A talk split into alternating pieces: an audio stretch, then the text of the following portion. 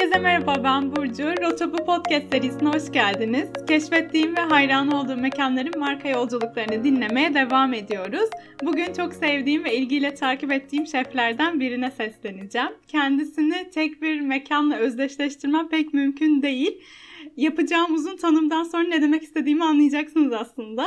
Mutfakla çocukluğunda tanışan, dünyadaki en prestijli aşçılık okullarından olan Le Cordon Bleu'da Fransız mutfağı eğitimi alan, ülkesine geri dönerek Duble Meze Bar'ı açan ve sonrasında Alya ve Mutlu gibi hepimizin şanını duyduğu mekanlarda şeflik ve kuruculuk yapan, Türkiye'nin ilk baharat kütüphanesini oluşturan, on yedinci Time Out İstanbul Yeme İçme Ödülleri'nde en iyi şef ödülünü alan, aynı zamanda şiirler yazarak, yemeğe şiir yazan şef olarak tanınan Umut Karakuş'a artık sesleniyorum. Hoş geldiniz. Hoş bulduk.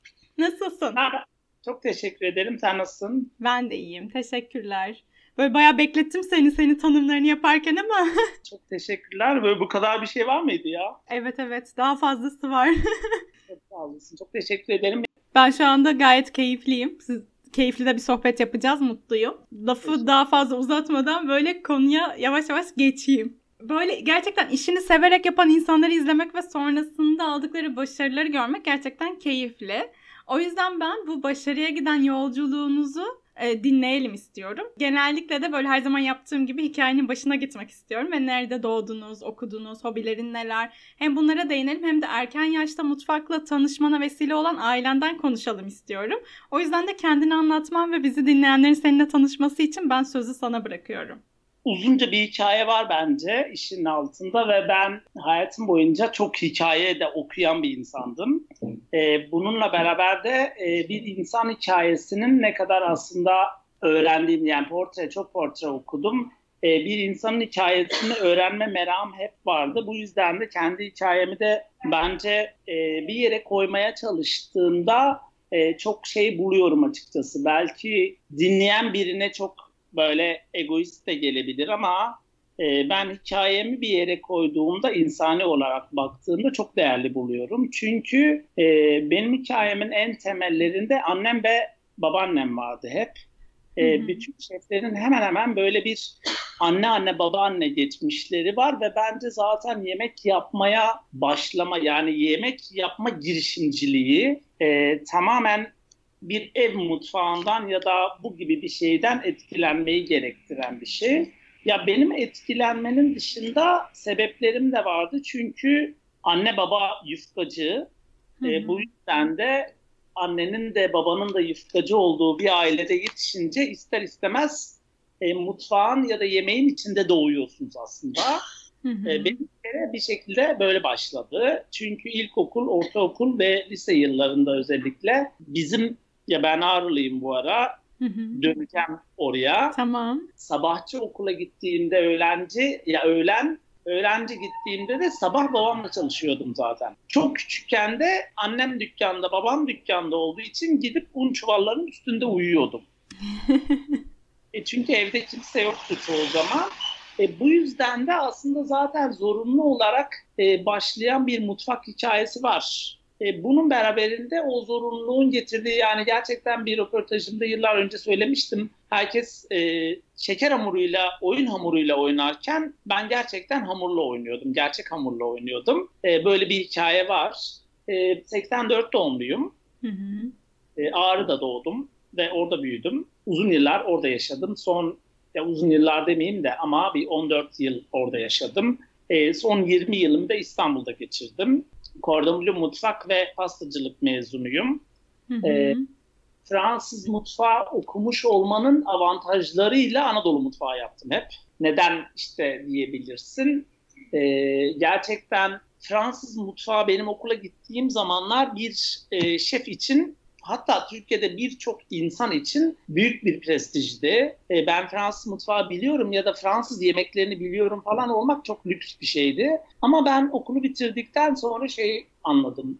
E, ait olmadığınız bir kültüre ait bir ürünü, bir yemeği pişirirken sadece iyi bir kopyasını, en iyi ihtimalle iyi bir kopyasını yapabilirsiniz. Çünkü kültürel olarak Ee, hiçbir bağınız yok, hiçbir şekilde yaşamışlığınız yoksa eğer, Fransa'da doğup büyüyüp Türk asıllıysanız ya da herhangi bir e, ülke asıllı olup orada doğup büyüdüyseniz bir problem yok. Ama sadece eğitimi alınca e, ben okuldan hemen sonra şey öğrendim. Bir Fransız mutfağı kopyacısı olmamam gerektiğini öğrendim. Çünkü e, Fransız mutfağı okulda şöyle anlatılırdı bize. Bölge bölge anlatılırdı. Yani hani bizde nasıl vardır ya işte Ardahan bölgesi, Kars bölgesi, ne bileyim hı hı.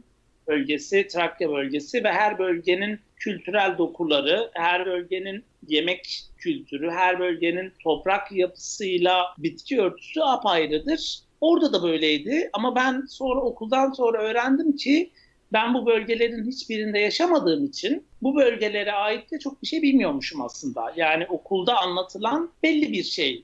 Ama ben kültürel olarak buna vakıf değildim. Bu yüzden de Fransız mutfağını teknik olarak öğrenip o avantajlarla Anadolu mutfağı yaptım. Ama e, ondan öncesi var işte Ermeni bir babaannenin evinde büyümüş olmak var. Doğuda böyle çok gerçekten zor şartlarda beş e, metre karın yağdığı bir iklim döneminde doğmuş olmak var. Hı hı. O zor şartlar dediğim şeyi anlamında söylemiyorum. Ya çok zor şartlarda büyüdük anlamında söylemiyorum. Yılmaz Erdoğan'ın çok güzel bir sözü var. Der ki çok şükür limon alacak kadar paramız vardı ama alacak limon yoktu. Bu yüzden de aslında e, imkan olarak her şeye vakıf olup sahip olup ama her şeyi alamadığımız bir dönemde doğdum ben. Bu yüzden de şey öğrendim, aslında mutfağın zorluklarla yapıldığında değerli bir şey olduğunu öğrendim. Yani o dönemin benim hayatıma kattığı şey ne? Dolabın kapısını açtığımda gördüğüm üç tane ürünle dokuz tane yemek yapabiliyor olmayı öğrendim. Evet, aslında ee, ürünlerden ne yapacağınıza karar verme konusu. Bizim şu an karantinada çokça yaşadığımız bir şeydi mesela. Yani dolapta ne var onları tüketelim, bozulmasın. Ya öyle ya da şey vardır, bir her evin ya da her e, aile bireyinin paradoksudur. Her gün şey konuşulur, bugün ne yapsam? Evet, bu akşam ne yiyelim?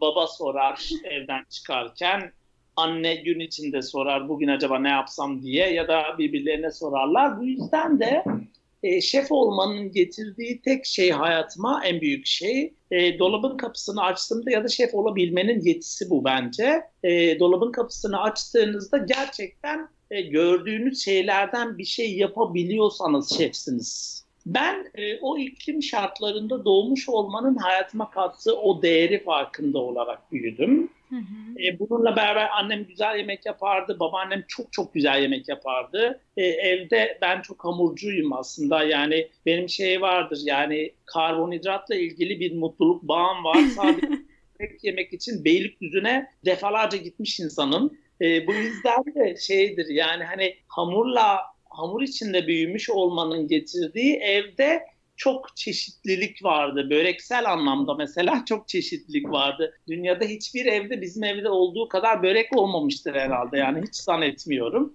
Çünkü bizim evde her gün artan bir yufka vardır. O yufkadan annem her gün eğer bıktıysa bir önceki gün yaptığı şeyden bir sonraki gün başka bir şey türetmiştir. Aslında annem de bu yolla yaratıcı bir kadın olmuştur. Yani sadece yufkacıyken börek yaratıcısı olmuştur. Ben bir tane, şimdi ismini vermem doğru değil diye vermiyorum. Bir sevgili akademisyen arkadaşımıza, tanıdığımıza e, yazdığı bir börek kitabı için onu anneme yolladım. Kitabın yarısı annemden çıktı. Çünkü annem gerçekten e, bir zaman sonra... O kadar geniş. E çünkü şey düşünün, her gün elinizde aynı üründen var ama aynı üründen çok şey yapabiliyorsunuz. Şansınız bu, ne bileyim e, börek başka bir şey, yani yufka daha doğrusu başka bir şeye benzemiyor. Siz neye evirirseniz o ona kendini çevirir. Yaratıcı bir üründür aslında, yani yol gösterici bir üründür. So, siz o ürünle işte ne bileyim Türkiye'nin kaç bölgesinde kaç çeşit börek var sen say. Bu yüzden de ya böyle bir mutfakta doğmuş olmanın ya da böyle bir ailenin içinde doğmuş olmanın avantajları vardı. Hı hı. Ama o avantajlarla beraber benim dayım Londra Cordon Bleu mezunuydu. Hı hı. E, hayatımda ilk defa dayımın resimlerinde gördüm kadın aşçılar. E, kadınlar, erkekler bir arada, genç kızlar falan çok hoşuma gidiyordu. Ve ben on dört yaşlarında falanken ortalama bunu yapmak istiyordum. Karar e, bunu... verdiniz artık yani o yaşlarda. Ya, karar vermem e, o yaşlara gelene kadar zorunlu olarak oluştu. Çünkü aile mesleği, ve ailenin ilişkisini yapıyorsunuz. Ondan sonra da o bir gönüllülüğe dönüştü aslında. Yani oluşum süreci zorunlu, dönüşüm süreci gönüllüydü. Evet, sonra kendi kendine aslında işte okulla beraber bir hayat başladı. Yani ilk dönemim Maksut Aşkal'la başladı. İlk aşçılık deneyimimin oluştuğu yıllar. E, Reca Hanım'la, sevgili Recai Beşirtan'la başladı. İkisiyle ortalama aynı yıl içinde, yani iki bin altı yılından bahsediyoruz. iki bin altı yılında önce Reca Hanım'la, sonra Maksut'la tanıştım. E, bunlarla beraber e, çok güzel seferat mutfağı, seferat mutfağı öğrendim Reca'dan. Sonra Maksut'la Yeni Anadolu Mutfağı'nın ilk temel oluşumunu başlattık. Onun da mutfağa çok yeni girdiği ama çok deneyimli olduğu zamanlardı. Ta ki iki bin on bir yılına kadar bu sürdü böyle. Hı hı. Oralara geleceğim. Ama size şimdi bu Le Cordon Bleu ile ilgili de birkaç tane şey sormak istiyorum. Sonra devam edelim o kısma. Le Cordon Bleu'ya gittiğiniz dönem e, tam olarak hangi yıllardı? E, şimdi pastacılık, e, pardon mutfak.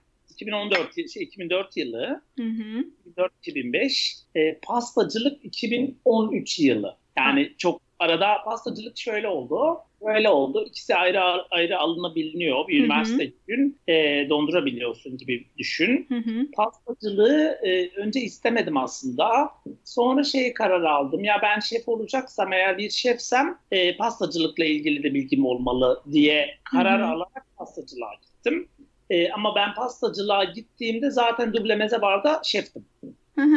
Yani ilk önce mutfak, sonra pastacılık. Yani sıcak mutfak, sonra pastacılık. Tamam, sizin terimleri yanlış söylemiş olabilirim ama aynı şeyden bahsediyoruz.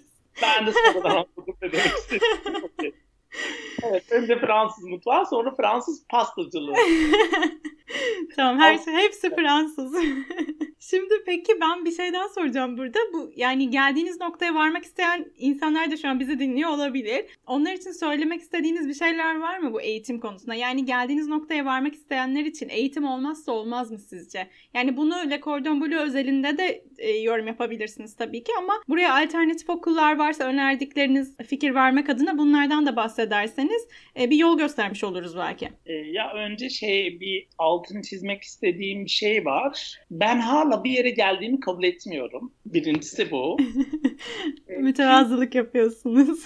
Estağfurullah, ama şeyi çok iyi biliyorum. E, şef olmanın, yemek yapmanın e, bir vardığı yer olabilir. Ya bir insanın bir şef olarak bir yere varabilmesi için galiba benim yaşımda olmaması gerekiyor. Yani otuz beş yaşında kimse bir yere varamaz diye düşünüyorum. E, bu yüzden de muhtemelen, ya da benim öngörüm, ben bir on sene sonra belki kendimi bu anlamda bir yere koyabilirim. Ve tabii ki bu on yılda da üretmeye, bir şeyler yapmaya devam edersem. Ee, birincisi bu. İkincisi, okul olarak e, ben hep söylerim, Cordon Bleu benim için, belki birçok insan, giden, bilen, bilmeyen birçok insan çok için çok değerli bir yer. Ama benim için e, galiba okuldan sonra verdiğim ilk röportajlarda birinde şey demiştim, eğitim insana önce kapı açar. Okul galiba bana e, hayatımda hiçbir şeyin açamayacağı kapıları açtı. Yani ne bileyim, örnek vermem gerekirse çok basit de gelebilir ama beş yıllık Schengen vizesi alabilen çok az insan vardır. E, ve bu insanların hiçbiri şey değillerdir. Hepsi üst düzey iş insanlarıdır falan. E, ben e, gerçekten cebimde diplomam hariç hiçbir şeyim olmadan beş yıllık Schengen vizesi alabiliyorum. altı yıllık Schengen vizesi alabiliyorum. E, çünkü Cordon Bleu gerçekten dünyada çok büyük bir prestij sahibi. Herhangi bir havaalanında karşılaştığınız herhangi bir polise bile ben Cordon Bleu mezunu bir şefim dediğinizde ya öyle mi deyip, deyip geçişmeni sağlıyor. E, çok kapı açan bir okul. E, bu anlamda çok değerli, çünkü çok vizyoner bir eğitim kurumu. Yani Cordon Bleu benim sadece eğitim aldığım bir yer, ama bu kadar seviyor olmamı sağlayan şey benim oradan eğitim almam değil. Eğitim aldıktan sonra onun itibarının bana kattığı değer çok net. Yani okulun çok ciddi bir itibarı var ve bunu uzun yıllar belli bir disiplinle yaparak sağlamışlar. Türkiye Cumhuriyeti'ne, yani bizim ülkemize baktığımızda yüz yirmi beş yıllık kaç tane kurum var ben bilmiyorum. E, bu yüzden de Cordon Bleu, ben bir öğrenci olsam, bir öğrenci adayı olsam, bir okul seçecek olsam bugün, yani sabah yine Cordon Bleu'yu seçerim. Çok net. Alternatifleri e alternatifleri illaki vardır. Evet, kesinlikle her şeyin bir alternatifi var. Hı hı. Ama ben şeye bakıyorum, yani totale baktığımızda ben geçmişi ve deneyimi çok seviyorum. Ee, geçmişi bu kadar derin, deneyimi bu kadar yüksek olan başka bir okul yok kıyasladığımızda. Yani bugün müfredat olarak müfredatına yazdığı hemen hemen her şeyi Cordon Bleu'dan almış olan çok fazla okul var. Dünyanın en iyi okulu olarak kabul edilen, ne bileyim C I A falan, ismini söylemeyeyim şimdi, ama birçok okul, yani Amerikan kolonileri falan, bunların hepsi neredeyse altyapılarını yine Cordon Bleu ya da Paul Bocuse'un okulu, e, bunların hepsi altyapılarını yine Cordon Bleu gibi bir okuldan almışlardır. Çünkü Cordon Bleu kurulduğunda dünya üzerinde herhangi bir aşçılık okulu yok. Anladım. Yani e, öncü olma gibi bir durumu söz konusu tabii. Dolayısıyla diğerleri de onu örnek alıyor. Hem Cordon Bleu'nun kendi oluşturduğu bir değer, hem de maalesef, yani maalesef diyorum çünkü ilk bunlar keşfetmişler maalesef. Hı hı. E, hem de Fransız mutfağının zaten bir gerekliliği, yani Fransız mutfağı da dünyada öncü bir mutfak. Yüzden iki tane aslında güç birleşiyor orada. Ee, daha doğrusu okul dünyada Fransızların mutfak anlamındaki öncülüğünü kendine de bir vizyon olarak katıp almış. O yüzden ben öğrensem giderdim, yani net hiç düşünmezdim çok açıkçası. Umarım faydalı olmuştur e, dinleyen ve isteyenler için. Ee, bir insanın gittiği okulun bazen bir önemi de yoktur açıkçası. Çünkü siz gidersiniz, muhteşem bir eğitim veriyordur o okul ya da çok kötü bir eğitim veriyordur o okul. Öğrencinin de iyiliğine bağlı. Tabii. Öğrencinin de vasıflarına, yetenekliliğine, o işi ne kadar severek İsteğine. yaptığına, ne kadar emek verdiğine, aynen dediğin gibi ne kadar istediğine bağlı değişir. Hı hı. Yani bu şey demek olmasın tabii ki, işte Cordon Bleu'yu bitirdin, şef oldun ya da bitirdin yine şef olamazsın. Yok öyle bir şey. Tabii. Benimle beraber mezun olan çok arkadaşım var ama bu işi yapmıyorlar. Ama en azından bunu bir okulda taçlandırmak isteyenler için e, en iyi seçenek Cordon Bleu sanırım. Anladığımız bu. Onun da alternatifleri var ama hani ben oraya gittiğim için ahde vefa şey borcumda olduğu için başka okullardan mezun başka arkadaşlar da onları anlatırlar. Tamam, peki. O zaman böyle yavaş yavaş ısındık. E, hikayenin temellerini de dinlemiş olduk. Buradan devam edelim. Şimdi şefliğinizi böyle ne, neredeyse ilan ettiğiniz, herkesin de adınız artık aşina olmaya başladığı nokta bence tarihe böyle Duble Meze Bar'ın açılışı olarak işlendi diyebiliriz sanırım. Ama ben biliyorum ki e, daha öncesi de var tabii ki. Cordon Bleu ve Duble Meze arasındaki sürede neler yaptınız, kimlerle çalıştınız, size yol gösteren önemli kişiler oldu e, yine bildiğim kadarıyla.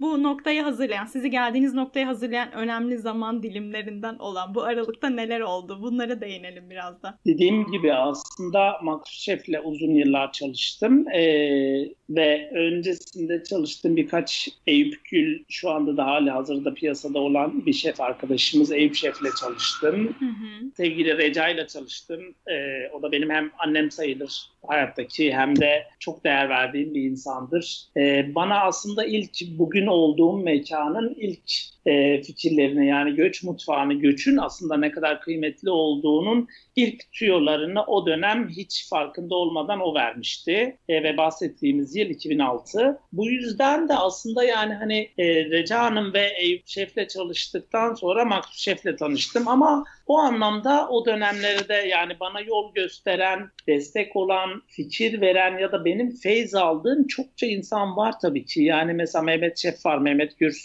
O dönem e, beraber de Nutelas'ta çalıştık. Çiğa'nın sahibi sevgili Musa abi var, Musa Dağdeviren. E, bununla Musa abiyle biz birebir tanışmasak da o zaman e, ben yaptığı iş itibariyle, e, ortaya koyduğu değer itibariyle çok saygı duyduğum bir insandı, çok sevdiğim bir insandı. Bu yüzden de aslında baktığında benim için şey olan insanlar var. Yani uluslararası arenada çok takdir ettiğim, çok saygı duyduğum insanlar vardı. Keza Almanya'da sevgili Ali Şef'le staj yaptım. Münih'te Ali Güngörmüş. Onu da atlamayayım bu arada, çok ayıp olur. Ali Şef'ten çok acayip şeyler öğrendim. Ee, bana şeyi öğretti mesela Ali Güngörmüş. Ee, bir şefin e, ırkının, nereden geldiğinin ya da ait olduğunuz toprağın asla kaderiniz olmadığını öğretti. Yani bir şefin Türkiye'de Michelin yıldızı alamazsa da yurt dışında hiç alamaz durumunun bir yalan olduğunu, Almanya'da bir göçmen çocuğunun bir Michelin yıldızı alabileceğini, hatta iki Michelin yıldızı alabileceğini gösterdi. E, ve üstelik Anadolu mutfağı yaparak bunu gösterdi. Yani kendi annesinin tarhanasını pişirerek bunu gösterdi. E, bu yüzden de aslında feyiz aldığım, örnek gördüğüm, örnek olarak hayatıma soktuğum bir sürü insan vardı ve keza işte dünyada tanıdığınız Paul Bocuse gibi e, dünyaca ünlü şefler de var. Bunları hiç şey yapamam, e, yatsıyamam ya da bir kenara koyamam. Ama benim hayatta öğrendiğim bazı şeyler vardı. Ben yedi yaşından beri şiir yazıyordum. Sen başında söyledin evet. diye. E, ve o şiir yazmalarımın altında bugün öğreniyorum. Hiç de boş değilmiş bunun altı aslında. Çocuktum. Gerçekten evde salonun tam ortasında, sırf ben bunu galiba ilk defa birine söylüyorum, e, uzanıp e, tavanları izleyerek sözcükler düşünüyordum. E, ve annem beni böyle her gördüğünde, eminim bugün tabii asla bana kalkıp böyle bir şey söylememiştir ama e, eminim ya bu çocuk galiba gerizekalı falan demiştir yani. Hayır dememiştir tabii ki. Olabilir çünkü ben olsam derdim yani. Çünkü çok büyük bir hayal dünyası var demiştir bence. Lütfen. Ama e, bütün çocuklar dışarıda güneşte falan top oynuyorlar, bir şey yapıyorlar, maç yapıyorlar, oyun oynuyorlar ya da ders çalışıyorlar falan. Yani benim aslında böyle bilinçsel olarak, yani alt bilincim her zaman çok derin bir yere aitti ve ben çocukluğum itibariyle böyleydim. Bunun da farkındaydım. E, bundan dolayı da feyz aldığım insanlar bir yana, benim de hayatta feyz aldığım kendime ait duygularım vardı ve o duygular bence bazı konularda beni yetiştirdi. Çünkü e, herhalde bugüne kadar, eve gelsin bir gün görürsün, e, ortalama üç bin beş yüz tane falan kitap okudum. Çok fazla kitabım var. Ee, çocukluğumdan beri kitap biriktiriyorum. Benim hiçbir arkadaşım kitap biriktirmedi. Yani hani şey oldunuz ya, gerçekten Orhan Pamuk'un babasının üç tane oda dolusu, dolu kitabı varmış. Ben diyorum ki çok normal, yazar olmasaydı da ne olacaktı diyorum. Ama hani böyle bir şey olmadan da bu kadar çok kitap sevgisine sahip olmak ilginç bir şey. Ben bugün bile, dün akşam bile kitap için evde birine kızdım. Kitaplarımı dağıtmayın falan diyerek. Bu yüzden hani şeyim de var. Bence o altyapı biraz da oradan geliyor. Çok kitap okudum. Tabii ki sonra yemekle, gastronomiyle ilgilenince e, bu alana daha çok kayarak daha çok kitap okudum. Kendim de çok şey yazdım, çizdim ama benim yazdıklarım sadece bana özel ve E, kayda değer bir şey değil aslında. Ama bu arada böyle çılgınlıklar yaptım. Ne bileyim işte gitar kurslarına, bağlama kurslarına falan değişik değişik yerlere de gittim. E, hep böyle hobi olarak hayatımda farklı farklı alanlar vardı. Ve bugün fark ediyorum ki aslında bu bir yolculuk ve ben bu yolculuk için herhalde çok önceden kendimi bir şekilde hazırlamışım. Yani yemek yapıyor olmam değil. Bence e, her meslekte bir mis mistiklik vardır yani. Bizim mesleğin de bir böyle mistik bir tarafı var. Hı-hı. Ve o mistik taraf benim gördüğüm, ben çocukluğumdan beri doğa ve toprak hastasıydım, toprak aşığıydım. Dağ taş çok gezerdim. Benim için asla tatile gitmek şey değildir, deniz, kum, güneş değildir. Ben üç gün Antalya'ya gidip Side Antik Kenti'ni gezip hiç denize girmeden geri dönüyorum. O yüzden böyle toprağa, topraktan gelen şeylere çok ciddi bir bağım var. Özellikle duygularla ilgili çok derin bir duygum var. E, bence beni hazırlayan insanlardan ziyade onların emeğini hep bir yere koyuyorum. Onun dışında benim de bir arayışım vardı galiba. Yani doğru şeyi arıyor muyum hala? Buldum mu bilmiyorum ama bir arayışım vardı. Hep bir şey arıyordum. Ama çocukluktan itibaren sen kendini bir şekilde beslemişsin. Diğer bu şefler, aşçılar da bu yolda giderken bir sürü şey öğretmiş tabii ki profesyonel olarak. Ee, hepsinin harmanlanmasıyla sen de bir marka olarak çıktın artık. Böyle evet, diyebiliriz. Birazcık da şu noktaya doğru gidelim artık. Duble Meze Bar'a kadar e, birçok konuda tecrübe edinmenizi sağlayan gelişmeler olmuş. E, nihayetinde de işte şef olarak adınızı duyurduğunuz Duble Meze'ye gelelim. Burada modern meyhane kültürünün esintilerini hissetmeye başladığımız zamanlardı sanırım, böyle iki bin on ikiler, iki bin onlarda falan. Siz de bu sürece katkı sağlayarak Duble Meze'yi açarak şefi oldunuz. Şimdi bu noktada Duble Meze'nin açılış hikayesini dinleyelim. Birazcık da böyle modern meyhane kültürü konseptine de değinmeni isteyeceğim. Hepimiz az çok fikir sahibiyiz ya da direkt zaten o dönemde yaşayarak öğrendik ama e, senden de dinleyelim bunların esin, bu esintilerin e, püf noktalarını. Ben tabii Duble Meze Bar'dan ayrılalı beş sene oldu. Hı hı. iki bin on beşte ayrıldım. E, ama şöyle bir gerçek var. Biz iki bin on bir yılında başladık. Tabii hı hı. ki açılış ile oluşum süreci arasında bir, e, bir buçuk yıldan daha uzun bir zaman var. Bir gezi süreci yaşadık zaten o aralarda. E, bu yüzden de biz ama hiç durmadık. Devamlı araştırmalar devam etti. Ama e, şunu en başta söylemem gerekiyor. Duble Meze Bar kendi türünün ilk örneğidir aslında. Yani bir meyhane, bir otel rufunun bir meyhane oluşu e, ve bir rufta, yani meze kültürünün bir restoranda sunulumu kendi alanında Duble Meze Bar bu konuda öncü bir mekandır. E, ve zaten ondan hemen sonra artık şeyler oluşmaya başladı. Modern meyhane e, kültürü oluşmaya başladı. Bu vizyonun yemek tarafı bana ait ama modern meyhane yapma fikri Celal Çapan'ın fikri. Hı hı. E, Celal bu sektördeki en önemli işletmecilerden biri. Bence e, Türkiye Cumhuriyeti'nin en önemli restoran işletmecilerinden biri. Bu yüzden de bu vizyon onun vizyonu. Benim orada yaptığım temel iş şuydu.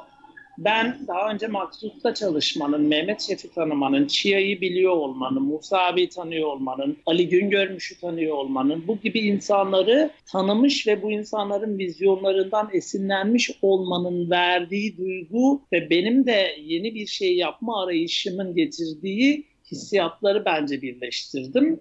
Ben şey diye başladım, yani Fransız mutfağı eğitimi al, işte daha önce Maksut Şef'le çalış, çok güzel yerlerde, çok güzel modern restoranlarda güzel yemekler yap, sonra çat diye meze yapmaya başla. Birçok insan için hayal kırıklığıydı.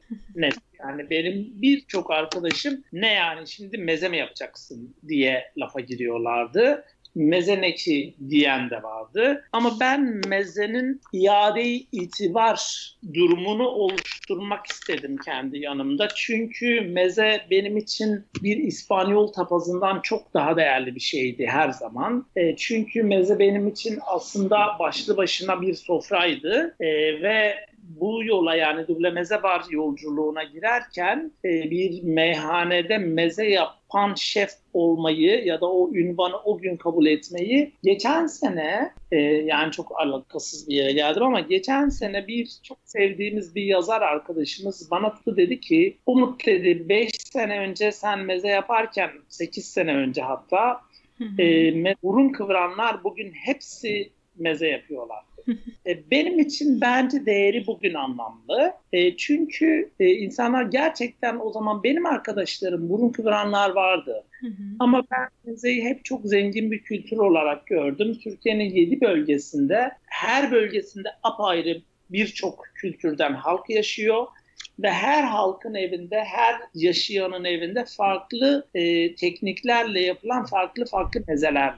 Çünkü meze günün sonunda soğuk, günün sonunda soğuk tüketilen, e, yemekten önce sofraya gelen ama yemekten sonra da sofrada olmaya devam eden değerli bir sofra kültürü aslında. Ben de bu kültüre dahil olmak isterken, bu kültürden bir şeyler yapmak isterken iki fikirle yaptım. Bir, e, bunu çok değerli bulduğum için yaptım. İki, Türkiye'de bu alanda iş yapmış kimse yoktu. Mehmet Şef yeni Anadolu mutfağını yapıyordu. Maksut Şef e, neolokal, yani yeni lokal ürünleri yapıyordu. O dönem arkadaşımız Civan Er yeni lokantayı açmıştı. Lokanta kültürüyle ilgili bir şey yapıyordu.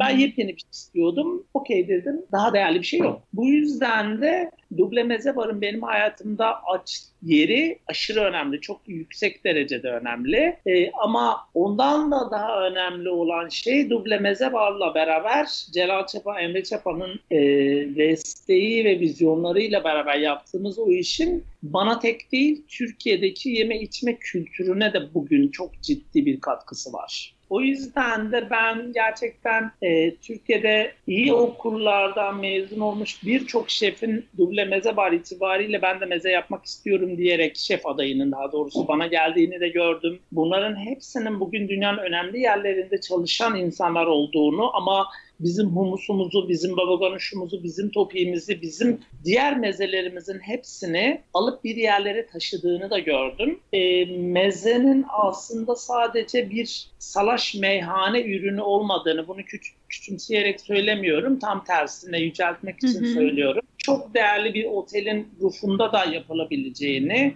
İyi meze yapan bir adamın eğer Avrupa'da herhangi bir yerde yaşıyorsak gerçekten Michelin yıldızı da alabileceğini, e, çok değerli bir ürün olduğunu gördüm. Bu yüzden de Duble Meze Bar'ın benim hayatımda çok önemli bir yeri var. E, bu yer e, gerçekten bende tek değil, tam az önce dediğim gibi Türkiye'nin hepsinde bence olmalı. E, bu yüzden de benim orada Türkiye gastronomisine verdiğim mesaj hep şuydu. E, sizin bugün sırt döndüğünüz bu kültür e, hepimizin ortak değeri aslında. Hı hı. Bugün yüzüne bakmadığımız bu kültür hepimizin e, çok uzunca yıllardır anne babalarımızdan, ata dedelerimizden devraldığımız değerli bir miras aslında. Bugün çeşitli meze festivalleri yapılıyor. Bugün çok çeşitli işte...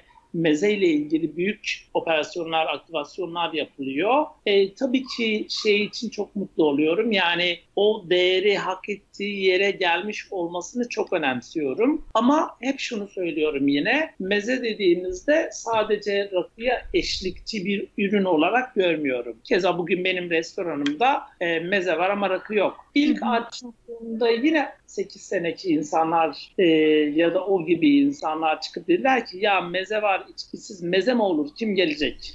Ama gördüm öyle bir şey yok. Meze dediğim şey birinin yancısı değil. Gidin Ottolenghi'nin mutfağına. Londra'da Ottolenghi'yi bilen herkes bilir. Ottolenghi bugün eğer Ottolenghi ise ve bugün eğer e, dünyanın bütün en değerli kitapçılarının raflarında onlarca kitabı var olan, çok satılan kitaplar listesindeyse bunu sağlayan en büyük şeylerden biri e, mezenin asla oradaki yerinin yat şey olmamasıdır. Yani değersizleştirilmemesidir. Onlar Ottolenghi bir Fransa, İngiltere'de açılmış bir restoran olarak çok ciddi bir şekilde meze kültürüne kıymet verdiler. Bunun üstüne bir konsept oluşturdular ve dünyaya sağlıklı yemek alanında bir yeni kapı açtılar bunun üzerine ve bu kapının içinden içeriye bak kapısının kapının e, kapıdan içeriye girip baktığımızda gördüğümüz e, dört tane tablo varsa tablolardan bir tanesi de mezedir. Bu yüzden de bence e, Duble Meze Bar itibariyle benim için çok önemli bir vurgu bu ve hayatındaki yeri de çok apayrı, çok anlamlı. Bir insan tek başına meze yaparak hayatı boyunca hayatını sürdürebilir, çok farklılaştırabilir. Biz şimdi mezeyle ilgili apayrı bir şey çalışıyoruz. Ben bundan önce de farklı şeyler yaptım ama dün itibariyle yeni bir karar aldık. Bunu da sana söylemiş olayım. Tamam, onu Mutlu'ya gelince soracağım. Şimdi bizi dinlemeye devam etsinler. O noktada geleceğiz buraya. Senin de söylediğin gibi sağlıklı yemek alternatifleri günümüzde çokça popüler oldu. Dolayısıyla bu alternatifler bu kadar popülerken mezeye insanların yönelmesi de e, ekstra oldu. Zaten her masada doğudan e, batıya bütün sofralarda olan mezeyi artık sağlıklı yemek tercihleri söz konusu olduğu için de tercih eden bir kitle var. E, dolayısıyla da içkisiz E, tercih etmelerinin sebebi de birazcık böyle oluyor. Hani içkiyle aldığında daha işte kalorili bir şeye dönüşüyor o masa. Ama senin şu anda işte Mutlu'da yaptığın daha sağlıklı bir alternatifi bunun. O konuya geleceğiz. Şimdi ben e, sana mezelerden bu kadar çok konuşmuşken şimdi aklıma hemen bir şey geldi. Senin peki en çok böyle sevdiğin e, mezeler neler? Yani masanda mutlaka olanlar, baş köşede olanlar neler? Ya benim aslında öyle bir şeyim yok. Ya şöyle yok. Var sevdiğim mezeler de e, ben böyle şey gibi görmüyorum kendimi. İşte senin gibi ya da herhangi bir başka yemek yiyen insan gibi görmüyorum. Bu yüzden de kendi kendime hayat boyu söylediğim bir şey vardı. Senin çok sevdiğin bilmem ne olamaz. Çünkü ben e, hep bu işle uğraşırken yani meze yaparken ya da yemek yaparken hep şunu söyledim. Sen sonuç itibariyle kendine yemek yapmıyorsun. Sen hep başkasına yemek yapıyorsun, başkalarına yemek yapıyorsun. Ve yemek yaptığın insanların senden çeşitli beklentileri var. Bu yüzden de benim hiç şeyim olmadı. Yani şunu çok seviyorum, bunu yapayım gibi bir şeyim olmadı. Ya da ben şunu çok seviyorum, hiç olmadı. Ben şöyle bir şeyim var bu anlamda. Benim yeni yaptığım ya da yeni dokunduğum, örneğin ne bileyim, şu an çok yeni bir tane bir tür cacık yapıyorum. Hı hı. E, bu ara en favorim o. Tamam mı? Ne olduğunu anlatmayacağım tamam. ama. Biliyor çünkü. Yeni girecek daha. E, bu yüzden benim galiba hani en sevdiğin ne var dendiğinde ben o an yeni bir şey üzerine çalışıyorumdur. Yeni bir şey geliştirmeye çalışıyorumdur. O yeni şey geliştiyse ve ben onu bir yere vardırdıysam kendi hayatımda, iş hayatımda yani. E, tamam, okey. Benim o ara en sevdiğim şey odur. Ta ki gerçekten yeni bir şey daha bulana kadar. Hı hı, anladım. Bu yüzden benim böyle... Enlerim o... yok. Evet. Böyle enlerim var. Yani en iyi bir şey kattığım ve gerçekten... Bazı ürünler var, çok uğraşırsın hiçbir şey olmaz, tamam mı? Yani senin istediğin yere gelmez. Hı hı. Bazı hı. ürünler var, gerçekten o kadar şeydir ki zaten çok iyidir. Sen ne yapsan çok iyi olur ya da ufak bir şey de katsan çok farklı bir yere gider. O yüzden benim enlerim galiba, ya mesela burada en çok enim ne? Hiç menüye koymadım ama düşündüğümde mesela topik benim için inanılmaz bir ürün topik. Çünkü ben topiği gerçekten üç Michelin yıldızlı bir restoranda da sunabilirim. Eminim buna yani. O kadar çok üstüne çalıştığım bir ürün. E, çok böyle salaş bir ara sokak meyhanesinde de yapabilirim. Evde de yapabilirim. Bu anlamda topik yani tat olarak inanılmaz sevdiğim için değil ama ürün olarak çok değerli bulduğum için, bütünlük olarak değerli bulduğum için topik mesela öyle bir şey. Onun gibi şeyler çok var. Tamam, peki.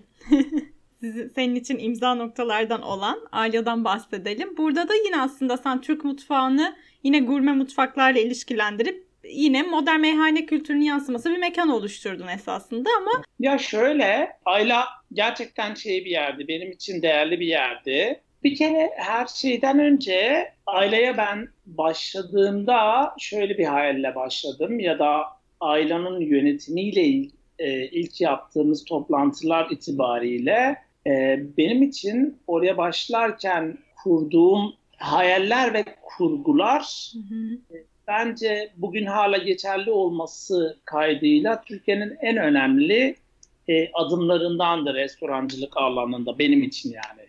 E, bu yüzden de biz bu oluşumu oluşturup görüşüp konuşurken ben hep E, Duble Meze Bar'dan sonra ağırlığında, çoğunluk değil ama ağırlık olarak yani ana ürünler meze olan ve bu kadar fine sunulan ilk dükkanım olacaktı benim. İlk dükkanımdı. E, çünkü ben mezenin dublede bir adım, e, burada dört adım falan üstüne çıkmıştık biz. Teknik olarak, sunum olarak, gerek ürün olarak yani gerçekten e, bir mezenin olabilecek benim adıma olabilecek en iyi hallerini yaptığım dükkandı. Hı hı. E, çünkü e, tamamen bir Türk Anadolu gustosuyla yola çıkılmıştı. Restoranın bütün motifleri Türk motifleriydi. Yani duvardaki çiniden masadaki tabağa, masadaki örtüden masanın kendisine, me- mutfak mermerinden tutun da logosuna kadar, logosu Türk kadınını temsil ediyordu. İsmi Safiye Ayla'dan alınmıştı ve İngilizceyi çağrıştıran bir cümleyle çevrilip e, Ayla olarak değiştirilmişti. E, ve bundan da öncesi biz Ayla'nın içinde gerçekten yüz, yüzyıllardır alışılmış meze ve rakı kültürü vardır. Ya o kültürün bütün dokularının birer kütüphanesini oluşturuyorduk. Yani mesela bir turşu barı vardı. Hı hı. Bir gerçekten Türkiye'nin en büyük rakı barı vardı. Türkiye'nin en büyük ve ilk olan baharat kütüphanesini kurmuştuk ve bunların hepsi bir restoranın içinde herhalde dünyada olmamıştır. Birazcık da Ayla'nın nerede olduğundan da bahset istersen. Belki daha ilişkili anlayın. Evet, Ayla hı. eski Ali Samiyen Stadı olarak bilinen arazide yapılan iki beş kuleden iki tanesi olan Feymont ve Koasar Hı. kulelerinin en alt katındaydı. Yani iki kulenin ortak olarak alt katındaydı. Çünkü E, hani Fairmont'lu da hani evet otelle ilişkili olduğundan bahsedelim diye söyledim. Fairmont'un bünyesinde bir otel restoranıydı. E, otelin dört restoranından biriydi aslında. Dört restoranından en özel, en alakart olan, en fine dining olan, Hı-hı. en modern ve üst düzeyde yaratılmış, yapılmış, işlenmiş restoranıydı.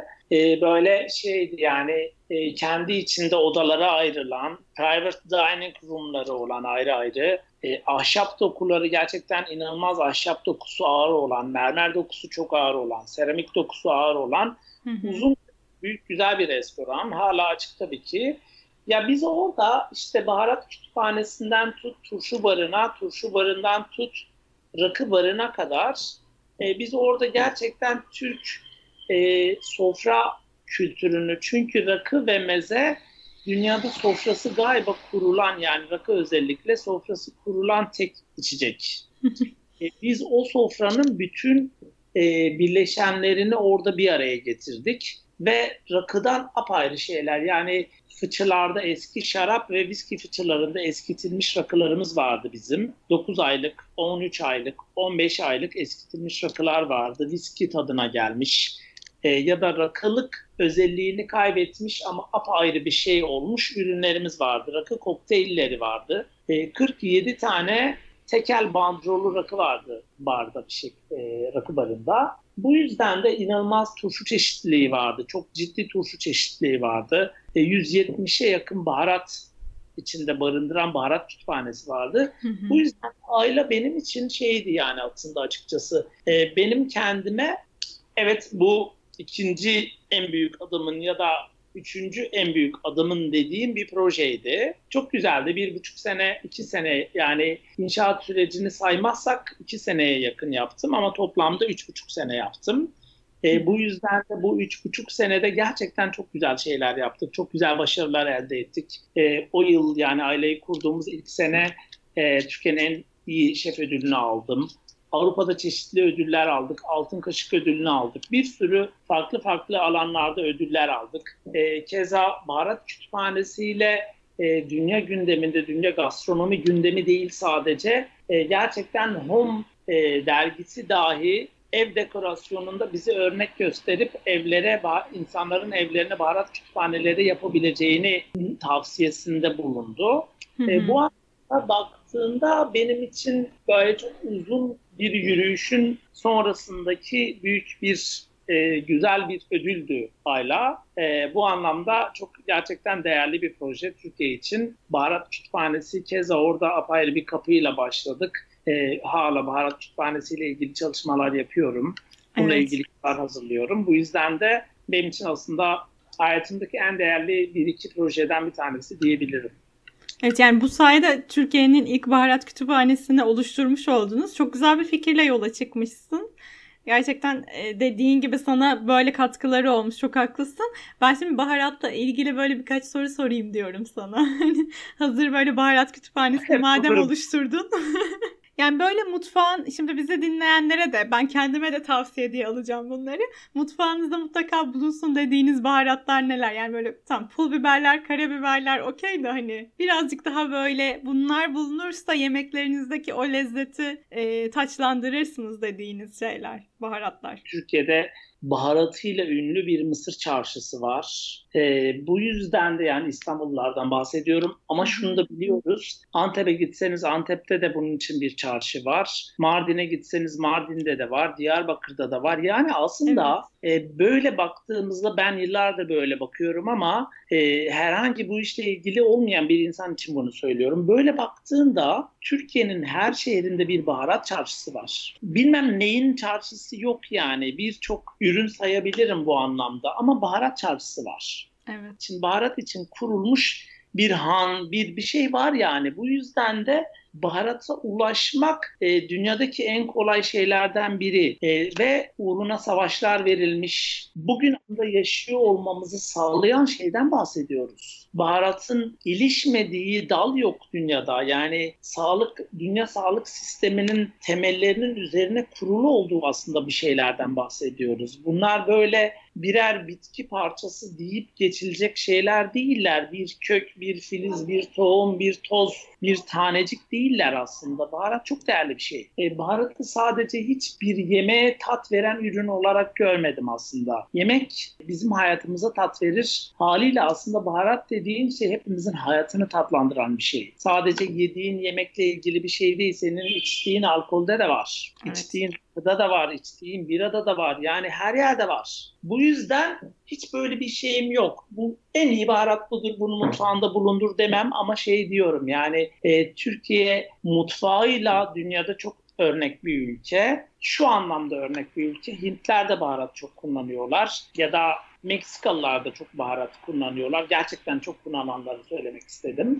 Hı hı. E, ama bir Hint mutfağında yemek yemek için yani Hint mutfağında yemek yemek için belli bir süre alışmak gerekiyor. Ama bizim mutfağımız hem çok baharatlı hem de gerçekten birkaç bölge belki bir ya da iki bölgeyi saymazsak, spesifik bazı ürünleri saymazsak Türk mutfağında çok rahat yemek yiyebilirsin. Yani e, hiçbir baharat seni çok rahatsız etmez ya da hiçbir yemeğin çok baharatlı oluşu seni rahatsız etmez. Türkiye'de kullanılan baharat çeşitliliği ortalamada dört. Hani genel kullanılan, en çok kullanılan tuz, karabiber, pul biber, kekik yani. Ama bence bu değil hikaye. Bence hikaye apayrı bir şey. Bence taneli olan ve hiç kullanılmayan birçok baharatın tozu da var. Tozu yoksa toz yapabilirsin.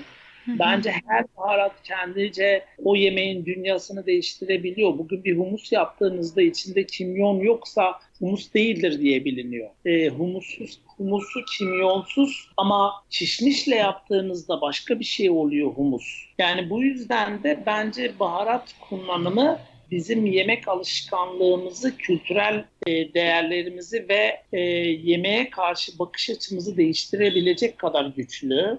Bu yüzden de ben evlerde şu baharat olsun, bu baharat olsundan ziyade çok baharat olsun diyorum hep. Yani bir çeşit, iki çeşitle değil, çok baharat kullanmayı alışkanlık haline getirirsek mutfak kültürümüzü zenginleştiririz. Gerçekten evde bir baharat kütüphanesi kurun diyorsun yani. Evet, ben hep bunu zaten bütün herkese, basına da açıkladım. Her kim, kiminle konuştuysam söyledim. Ama şey var benim için, mesela her evde olması gereken bir baharat dersem kişniş ve sumak. Yani hani sumak bizim çok bize ait bir ürün. E, dünyaya bizi anlatabilecek, bizim de dünyaya anlatmamız gereken bir baharat bence.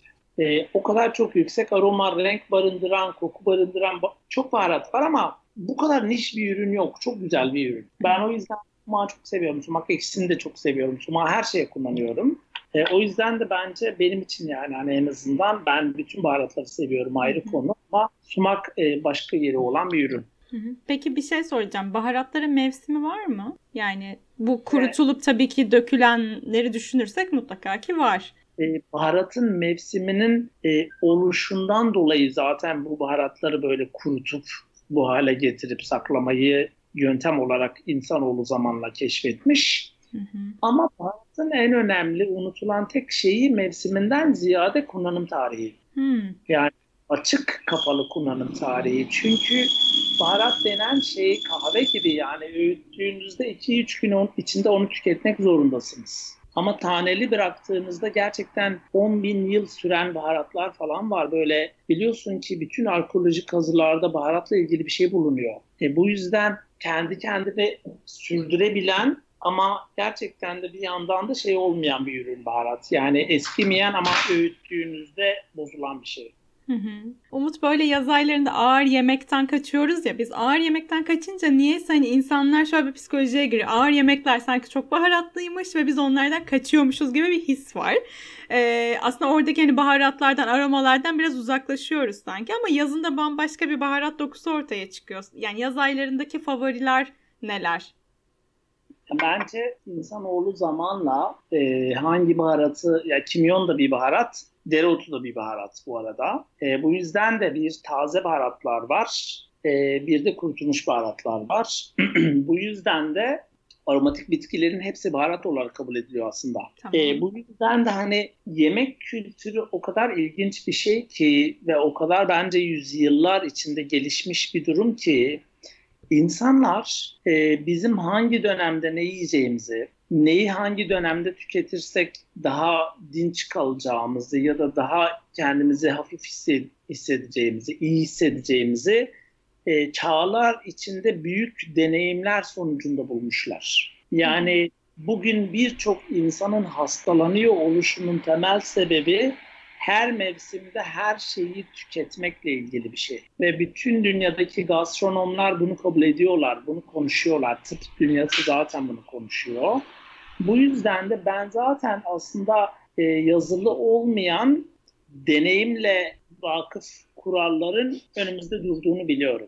Bu kurallar bize işte yazın cacık yemeyi, cacık yediğinizde kendinizi hafif hissedersinizi de öğretirler. E, kışın apayrı şeyler, kışın kurut, yani yine yoğurttan kurut yaptırıp onu kışa saklatıp onu kışın sıcak yemek olarak da tüketen aynı kültür. Yani aynı yoğurdu sana iki farklı mevsimde iki farklı doku olarak e, sunmayı ya da yemeni öğreten bir kültürden bahsediyoruz. Bu yüzden de ben e, bu kuralların hepsi yazılı değilse de e, genel kültürde çok ciddi olarak var olduğunu ve bizim sadece bu konular üzerine oturup düşünmemiz gerektiğini, yani her mevsimde her şeyi yiyemeyeceğimizi, her e, bulunduğumuz iklimde e, canımızın her çektiğini yemememiz gerektiğini.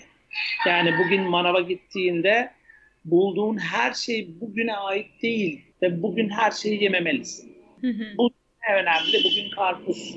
Okey, mevsimi bu. Bunu yemen lazım. Bugün yediğin e, portakalın sana bir faydası yok. Hı hı. Çünkü doğa kendini de seni de kendi içinde dönüştüren bir şey ve haliyle senin sağlık sistemin doğanın dengesiyle beraber onun paralelinde aslında sürdürülen bir sistem. Bu sistemin dengesini bozmak için sen her, yani bozmak istiyorsan her bulduğunu yersin. Ama insanlar e, bir baharattan ya da bir bitkiden ilaç üretiyorlarsa bu üç günde olmuş bir şey değildir. Bak bir tane bugün bir pandemi süreci var ve bir virüs, ilacı olmayan bir virüs e, bir buçuk senedir, bir senedir bütün dünyayı kendi etkisi altına aldı ya da kaç aysa artık. Hı hı. Neden? Çünkü ilacı yok. Bu şu demek. Şu günün dünyasında hala ilacı üretilemiyorsa bunun yedi sekiz ay geçmesine rağmen demek ki hiçbir ilaç çok kolay bulunmamış. Bu yüzden de hiçbir şey çok kolay elde edilmiyor. Ee, elde edilen o bugün elimizde olan her şey uzun yıllar ve büyük deneyimler sonucunda oluştu. E, bence biraz bu deneyimlere saygı duyup yeme içme kültürümüzü de buna göre oluşturmamız ya da yeme içme alışkanlığımızı bu kültürlerin gereklerine göre oluşturmamız gerekiyor. Başka da çok öyle işte yazılı kurallara ya da yazın şunu ye çok iyi olursun, kışın şunu ye çok iyi olursuna gerek yok. Biz zaten çocukken kültürel olarak bunların hepsini hep gördük aslında. E, teşekkür ediyorum baharatla ilgili bu bilgiler e, ve bu konuşma için. Şimdi ben e, yeni mekanına gelmek istiyorum artık. Konu, konuyu buraya getirmek istiyorum. Şimdi sen e, genellikle fine dining konseptiyle aslında hep e, bu diğer mekanları birazcık e, kurgulamıştın. Yanılmıyorumdur sanırım. E, ama şimdi fine street food tanımıyla sokak lezzetlerine yeni bir bakış açısı getirdin ve Mutlu Street Food and Meze Bar'ı bizlerle tanıştırdın. E, aslında bu da fine dining'in sokağa inmiş hali diye düşünebiliriz. Mutlu için ilk adımları nasıl attın? Menü nasıl oluştu? Aslında sen Mutlu için çok güzel bir tema belirledin. Zaten ismi, isim de, e, ismin de oradan geliyor. E, bundan da bahsedersen dinleyenler için zaten taşlar yerine oturur. Ben daha fazla tüyo vermeyeyim. Sen biraz bize Mutlu'yu anlat. Ya şöyle, e, bence arada böyle başka mekanlar var bu ara, yani sadece şey değil, böyle bütün iş hayatım e, Duble Meze Bar ve Ayla değil. Tabii mesela ki. Onlar, hemen sonra Oligark var, hı hı. E, Londra'da Yaz Restoran var, yeni Londra'da şey var, ay ismini unuttum. E, bu yüzden aslında bir sürü farklı farklı mekanlara e, çeşitli danışmanlıklar var, hatta çeşitli yirmi tane otuz tane farklı konsept danışmanlığı var. Bunların hepsinin aslında bence sonucu şeydi. Ben e, kendimi bir gün şeyde sorgularken gördüm. E, oligarktayken, oligarkta bizim kişi başı ortalama yemek ücretimiz beş yüz liraydı. E, ve ben kendi kendime hep Anadolu mutfağı yaptığımı zannettiğimi hatırladım, düşündüm bir an. Gerçekten halk mutfağı mı yapıyorsun dedim kendi kendime. Evet, peki halk mutfağı yapıyorsun, halk senin yemeklerini yiyebiliyor mu yani?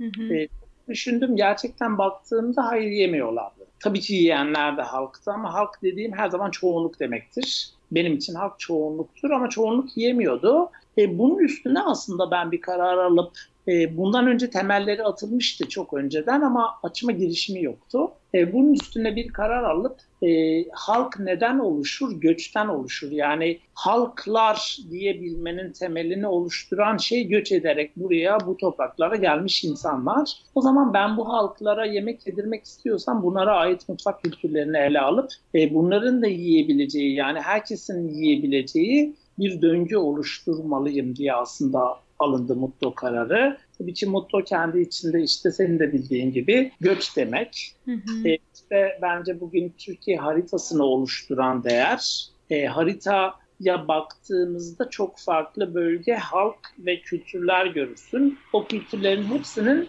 gelirken şunu fark ettim. Birçok halk kendiyle beraber sadece yemek kültürünü getirmiş. Ev getirmemişler, arazi getirmemişler, para getirmemişler, mal mülk, altın vesaire getiremeyen çok olmuş. Ama getirip kendi komşularına da öğrettikleri zamanla bir yemek kültürleri olmuş. Hı hı. Yemek kültürünü herkese sunabilmek için Mutlu'yu açtım. Çünkü işte menüde her bölgeden bir ürün var. O ürünleri herkesin kolay yiyebileceği ama yeni bir hali olabilecek şekilde, işte ne bileyim Arnavut ciğerini yıllardır yiyoruz. Arnavut ciğerinin içindeki bütün ürünleri baz alarak bir ciğer dürüm yapıyorum. Ya da İzmir kokoreçi hepimiz yıllardır yiyoruz. İzmir kokoreçi baz alarak içindeki bütün ürünlerden bir başka yeni bir dürüm yaptım. E aslında buradaki hikaye biraz bir halkçılık hikayesiydi. Ben Ee, biraz Yaşar Kemal'e özendim burada. Biraz Yaşar Kemal'in hikayelerine özendim. Hı hı. E, çünkü çok seviyorum. Yani e, bir insanın kendine halkçıyım diyebilmesi için onlar için bir şey yapıyor olması lazım. E, ben de herkesin bir şef yemeği yemeyi hak ettiğini ve yiyebilmesinin de yolunun olduğunu keşfettim. Street food yapmamın temel sebeplerinden biri bu. İkinci sebebi e, gerçekten artık dünyada yeme içme sektörü dahil birçok sektörde e, fahiş fiyatlar, herkesin ulaşabildiği fiyatlar değiller artık. Yani hmm. herkesin e, yer bulduğu bir durum değil. Ben gastronomi dünyası için yeni bir dönemin başladığını, bu dönemin daha uygun fiyatlara, daha düzgün ürünler yeme dönemi olduğunu, e, fine dining, e, modern büyük restoranların, büyük çaplı restoranların tek tek e, birçok anlamda yok olmaya ya da yok olmayla karşı karşıya olacağını gördüm. E, bu yüzden de aslında gençlerin yemek yemeye başladığını, gençlerin hiçbir zaman yemeğe çok para veremeyeceğini ama bir şef yemeği yemeye haklarının olduğunu gördüm. E, sebeplerden biri buydu. Bir diğer sebep de mezeyi her yerde yaptım, bir sokak restoranında da yapabilirim dedim. Birçok sebebi olan ama amacı da birçok kişiye ulaşmak olan bir konsept bence Mutlu. Kendi grubunun içindeki en farklı, yani sokak lezzetlerinin içindeki en farklı mekanlardan biri. Ama bence bundan sonra daha büyük sürprizler var. Sürprizlerden bahsetmeyeceksin galiba. Evet. Ama yeni mezeler dedin ilk başta. Şu an bizi bunu bekleyip dinleyenler var belki. Yeni dürümler var ama mezelere yeni tarzlar var. Hmm. Çeşitlenecek mi yoksa? Teknik olarak değişecekler. Hmm, anladım. Biz onun lezzetinden anlayacağız bir şeylerin değiştiğini galiba. Çok görünümünden de anlayacağız. Hmm. Çok çok şey sırlar dünyası şu an. Daha önce Antakya'ya gittim. Bana dediler ki bir Antakya Yemek Festivali'nde yemek yap dediler. Meze yap dediler. Ben de mezenin sadece cipsini yaptım. Bütün mezelerden cips yapmıştım. E, vali dedi ki mezeler nerede? Meze bunlar mı? O yüzden böyle yepyeni apayrı bir şey olacak. Tamam. Onu peki. Bir başka konuşmada anlatırım belki. Onu ben direkt gelip yemek istiyorum. Tabii ki gel. Tabii ki. Ona da öyle bakarız. Bekle de gör. Tamam. O zaman. Tamam. Bekliyoruz ve göreceğiz. Mutlu'da hem dediğin gibi dürümler var. Bir, bir sürü farklı çeşitte dürüm yapıp bir de onu mezelerle taçlandırıyorsun. Ama bir de yaptığın içecekler de orada bence kritik. Ee, birazcık onlardan da bahset lütfen. Ya içecek aslında burada bir e, şarap menüsü ve bir şarap konsepti vardı. Biz Mutlu'yu kurarken aslında bir mahalle gustosu gibi planlayıp kurduk. E, ama çeşitli sebeplerden dolayı içki ruhsatını alamadık. E, ve dükkanı da kurmuş bulunduk. e, Türkiye burası sürprizlere gebe. Bu yüzden de bu sürprizle karşılaşınca e, peki ne yapacağız diye düşünmeye başlayıp ben kendim ürünler geliştirmeye başladım. Bu arada Cem Karakuş geldi bir gün dükkana. Dedi ki kuzen ya bir tane acılı ayran yap da içelim dedi. Mutfakta çocuklar bir meze için biber közlüyorlardı. Biber gördüm. Yoğurt aldım dolaptan. Gerçekten girer girmez sağda bir tane soda vardı. İşte limon falan vardı. Malzemeler gördüğüm her malzeme yedi sekiz parça ürün aldım. Böyle hepsini bir robotta karıştırıp yukarıya çıkardım. Al sana acılı ayran dedim. Ama hiç tadına bakmadım. Yani benim içti. Onun da yanında Sez Yılmaz vardı. İçti. Ve beş dakika sonra falan sen manyaksın deyip bunu paylaştı. Sonraki gün bizim menümüzde hiç yoktu. Ee, bir sürü insan geldi ve herkes dedi ki acılı ayran var mı dedi. Hatta ilk, ilk biri bana sorduğunda ben kendi kendime dedim ki ne diyor ya dedim. Acılı ayran ne dedim yani. Hani hiç böyle bir şeyimiz olmadığı için. Ama bir kişi daha sorunca benim aklıma geldi. Çocuklar dedi ki şef herkes acılı ayran soruyor dedi. Ben de tamam Cem de ses paylaştı bizden. Bu yüzdendir dedim. Sonra aynı reçeteyi aynı şekilde yaptım. E, bu sene şimdi en favori yaz içecekleri listesindeymişiz. Bir gün Hürriyet'te gördüm. E, bir sürü yerde yazılıp çiziliyor. Bunun gibi birkaç tane daha ürün yaptık. Salatalık suyuyla, havuç suyuyla, pancar suyuyla. Evet evet onlar çok güzel. Ben denedim. Şeyler yaptık ama en favorisi şu anda acılı ayran. E, ben de çok seviyorum. Ama şey oldu bence bizim içecek kültürümüzün bir parçasıydı ayran. Ona kendimize bir yorum yapmış olduk. Güzel oldu. Dinleyenler de gelsin yesinler. Bence de gerçekten çok güzel. Ee, bir yandan İstanbul koşturmasında hem lezzetli hem hızlı bir yemek arayışında olan bizler için bir yandan da böyle görsel olarak da tatmin olmak ve kaliteli bir şey aradığımız için Mutlu bizim imdadımıza yetişti. Birazcık da şeyden konuşalım. Gelecek planların neler? İlerisinde yeni projeler var mı? Ya da mevcutlar için yeni şubeler var mı? Ee, bence var. Yani kısaca onu da anlatayım sana. Şöyle Hı-hı. ki ya zaten aslında açıkçası pandemiden önce pandemi sürecinde biliyorsun apayrı işler yaptık ama pandemiden önce birkaç tane e, farklı ülke ve şube projesi vardı. E, Mutlu'nun şubeleri de olabilir ama farklı apayrı işler de olabilirdi bu. E, birkaç e, ciddi bir yere kadar varmış proje vardı ama pandemi süreci itibariyle hepsi iptal oldu. Ama bir tane bizim daha öncesinden beri çok öncesinden beri üstünde çalıştığımız e, ve benim çok değer verdiğim bir projemiz var zaten hali hazırda. Pandemiden sonra iptal olan onca projenin içinde mevcut devam eden bir tek Helsinki projemiz var. Askıda olan bazı projeler var açıkçası ama pandemi itibariyle ben de bütün sektörde, bütün dünya gastronomi sektörü de önünü görmek için bazı şeyleri bence durdurdu. En azından benim çalıştığım birçok insan durdurdular. Hı hı. E, ama Helsinki'de hala hazırda devam eden, kiralanmış, yeri tutulmuş, her şey belli olan bir projemiz var. E, bu yüzden de bunun için de aslında açılış, yani uçuşların açılmasını bekliyoruz. Önümüzdeki dönemde e, Mutlu Helsinki'yi göreceğiz. Bu kesin olan bir hmm, proje. Bu yakın zamanlardaki Helsinki seyahatinin sebebi Mutlu'ydu. Evet. Tamam. Seyahatinin dört kere falan gittim galiba. Sonra yani sonrasında birkaç farklı ülke var. Görüşmeler de devam eden görüşmeler var. Durdurulan görüşmeler var. İnşallah göreceğiz ama şu anlık bir tek Helsinki. Peki Türkiye, İstanbul'da? Yok şu anda şu an bir şey yok. Evet şu anda yok. Yani en azından bu dönem olmayacak. Anladım. iki bin yirmi bir itibariyle e, umarım belki. Tamam.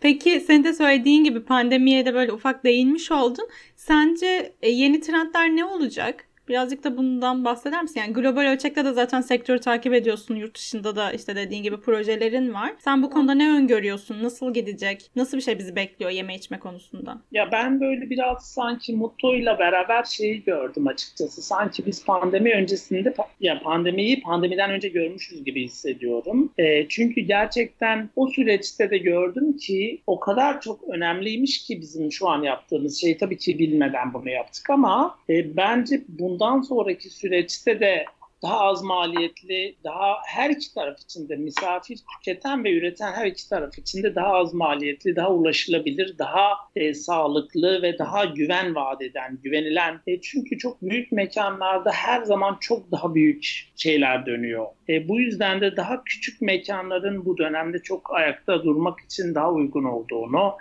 çok daha ses getireceğini, çok daha e, talep göreceğini eminim. İnsanların büyük yerlere, iki yüz üç yüz kişilik yerlere gitmeyeceğini düşünüyorum. En azından umuyorum diyeyim, hı hı. ya da. E, ama pandemiyle beraber de bence bu oluşacak zaten. Yani bu süreç biraz daha insanlar bir sokaklara çıksınlar, bunu göreceğiz ama bence öyle olacak. E, ama bununla beraber de insanların yemek yerken e, aslında sadece yemek yemediğini, sağlıklarını da ne kadar etkileyebileceklerini öğrendiler. Bu yüzden de yeni dönemde e, bu lokalcilik zaten çok modaydı ama insanların daha çok artık lokalci olacağına eminim. Yani herkesin kendi yerelinden besleneceğine, sana az önce tam dediğim gibi her mevsimde her şeyi yemek istemeyeceğine, yememeye çalışacağına, organik değilse de adil tarıma, e, tarımla beraber gerçekten iyi yetiştirilmiş, iyi olduğuna emin oldukları şeyleri tüketmeye başlayacaklarına, çok büyük kalabalıkların hiçbir zaman olmayacağına ama net olan şeylerden bir tanesi açık alanların ne kadar kıymetli olduğuna. Bu yüzden de pandemi bence zaten mevcut kurallarıyla da gastronomi dünyası dahi birçok sektörün ilerleyen dönemlerde nasıl e,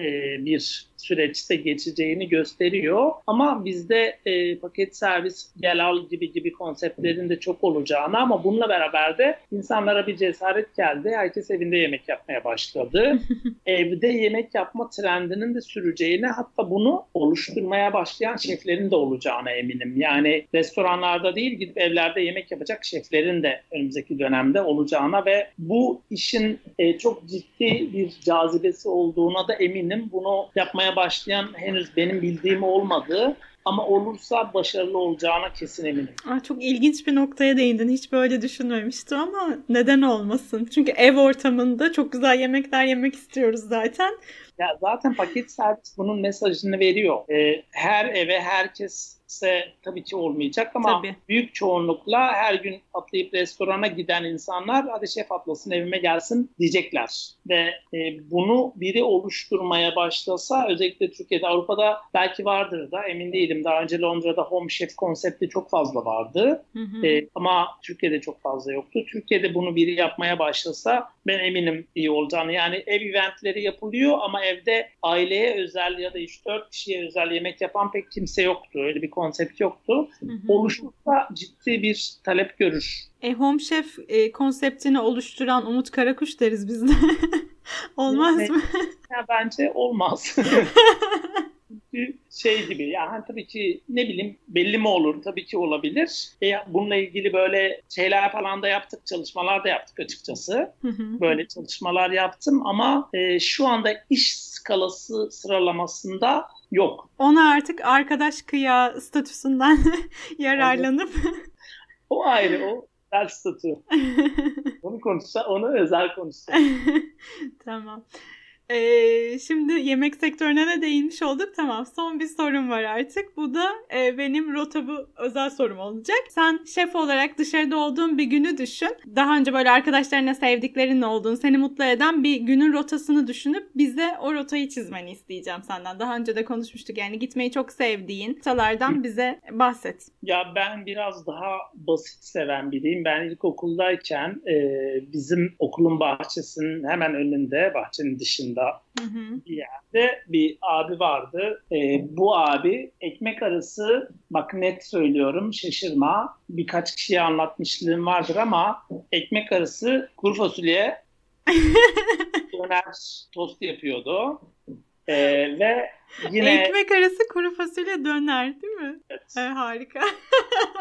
Abinin bir tane daha değişik ürünü vardı. Benim ilk idolüm bu olabilir. Salçalı patates püresi, soğanlı vesaireli ama tost. Çok değişik. E, bu yüzden de böyle hayatta inandığım basit şeyler de çok fazla var. E, ben ben birkaç tane rota yapıyorum bu ara. Belki biliyorsun işte, ismini veremem. Verim mi? Versem reklam olmaz değil mi? Verebilirim. Mastercard'da çalışıyorum. Hı hı. E, ben de Mastercard'a rota yapıyorum zaten. E, Hadi bir bakalım. Tane... Rotalarımız kapışsın. Ben Mastercard'da çalışamıyorum Umut'cum. Çalıştırırız bak, bir tane anlatacağım. Ee, bir tane rotam var, şu Moda Çay Bahçesi'nde başlayıp poleret ve tostla başlayan sabah kahvaltıda. Hı hı. Ee, sonrasında İnci Pastanesi'ne gidip e, çok güzel kurabiyeler, açmalar vesaireler bir şeyler alıp yine Moda sahiline yürüyüp deniz kenarında oturup çay isteyene çay, istemeyene portakal suyuyla bir öğlen yemeği toplantısı yaptığımız, sonrasında devamında şeye gittiğimiz e, ya Basta'ya, yani Bastacılar benim çok yakın arkadaşlarım, ya Basta'ya ya Buraya Mutlu'ya ya da Çiğa'ya gidip yemek yediğimiz bir rota var. Ben bu rotayı çok seviyorum. Sebebi de şu, bütün hatlar, uğradığımız bütün mekanlar kültürel olarak bu ülkede e, hemen hemen her yerde olan mekanlar. Yani çok eskiden beri olan, hiçbiri yeni moda olmayan, Basta dahil. Çünkü Basta'nın yaptığı şeylerde ya da benim yaptığım şeyler bu ülkede yüzyıllardır tüketilen ürünlerin farklı bir versiyonu ya da Chia. E, bu yüzden de bir böyle bir rotam var. İki, e, yine sabah iskelede buluşup çay simit yapıp bir saat sonra Pazar Gastro Galeri'ye gidip güzel bir kahvaltı, İspanyol omletle güzel bir kahvaltı yapıp, hı hı, sonra da bubble tea'ci bir arkadaşımız var burada. E, bubble tea'ciye gidip bubble içip sonra Mutlu'ya ya da yine Basta'ya geldiğimiz ve e, gastronomi üzerine sohbet ettiğimiz, hı hı, bu yemek yiyip Moda Çay Bahçesi'ne gidip çay içerek bitirdiğimiz bir başka rotamız var. E, böyle bir sürü rota var. Ben bunu seviyorum. Ama e, özetle en sevdiğim şey şu, gerçekten e, yediğim ve gittiğim mekanın kültürel bir şey vaat ediyor olması gerekiyor. Bazı mekanlar işte Moda Çay Bahçesi dokusuyla, tabii, bir kültür. Ben hep diyorum yani kim bilir benim bu oturduğum yerde kimler oturmuştur diyorum. Bu benim için çay içmekten öte bir şey ki ben o gibi oraya ya da işte Mustafa Amca gibi Beyoğlu'nda bir yere gitsem, Mustafa Amca'yı biliyor musun bilmiyorum ama. Mustafa Amca çay. E, evet. Beyoğlu'nda. Ha, aynen. Oraya gittiysem orada aradığım şey çay değil, genelde oraya içiyorum. Hı hı. E, ve orada da mesela şey yiyorum. Yani onların çok güzel bir karışık tostları var. Tost yiyorum. Böyle şeyleri seviyorum. Kültürel doku hepsi benim için. E, rota çizersem böyle. Yani Mustafa amcaya kadar bildiğim yerlerden konuştuğumuz için şu an mutlu oldum. Tamam Umut'cum, çok teşekkür ederim. Ben çok keyif aldım. Ediyorum. Vakit çok ayırdığın ediyorum. için teşekkür ederim. Peki son olarak eklemek istediğin herhangi bir şey var mı? Onları da belirt. Yo, gerçekten birçok şey konuştuk. Çok teşekkür ediyorum hakikaten sana. Kaç kişiye ulaşabileceğimin hiçbir önemi yok ama bir kişiye bile e, doğru bildiğim, benim doğrum olan birkaç şeyi anlatabildiysem ne mutlu bana. E, umarım başka zamanlarda, başka konularda da tekrar konuşuruz. Teşekkür, teşekkür ederim. Teşekkür ederim. Çok sağ ol. Evet, Umut Karakuş'la e, şef ya da kurucu olarak imzasını taşıyan markalar hakkında konuşurken kendisinden önemli bilgiler de almış olduk. Dünyada böyle ülkemizi temsil eden e, harika bir şefle konuşma fırsatı bulduğum için çok mutluyum. Umuyorum sizler de en az bizim kadar keyif almışsınızdır. Bir sonraki podcast'te başka bir hikayede görüşmek üzere. O zamana kadar hep söylediğim gibi sevgi ve sağlıkla kalın lütfen. Hoşça kalın. Bay bay. Bay bay.